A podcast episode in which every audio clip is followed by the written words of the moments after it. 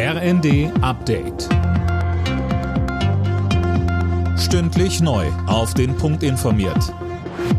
Ich bin Mia Hin. Guten Tag.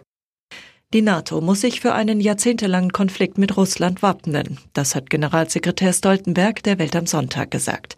Er rief die Verbündeten auf, ihre Rüstungsindustrie schneller auszubauen. Stoltenberg fordert außerdem, die Ukraine weiter zu unterstützen. Das hatten auch US-Präsident Biden und Kanzler Scholz nach ihrem Treffen im Weißen Haus betont. Russlands Aufkündigung der Verständigung, dass Grenzen nicht mit Gewalt verschoben werden dürfen, ist eine Bedrohung für Frieden und Sicherheit. Und deshalb ist es richtig und notwendig, dass wir jetzt in diesem Moment alle notwendigen Entscheidungen treffen, um die Ukraine dabei zu unterstützen, das eigene Land zu verteidigen. Bundesaußenministerin Baerbock warnt vor den möglichen Folgen einer israelischen Offensive im Süden des Gazastreifens.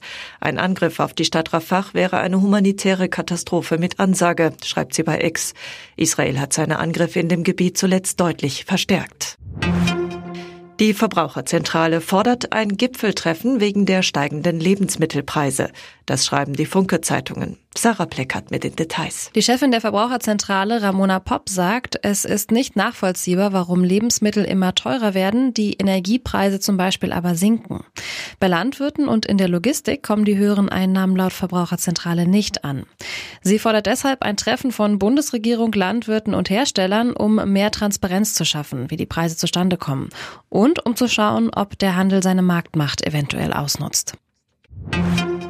Topspiel heute Abend in der Bundesliga. Bayer Leverkusen will die Tabellenführung ausbauen und empfängt im Heimspiel Verfolger Bayern München.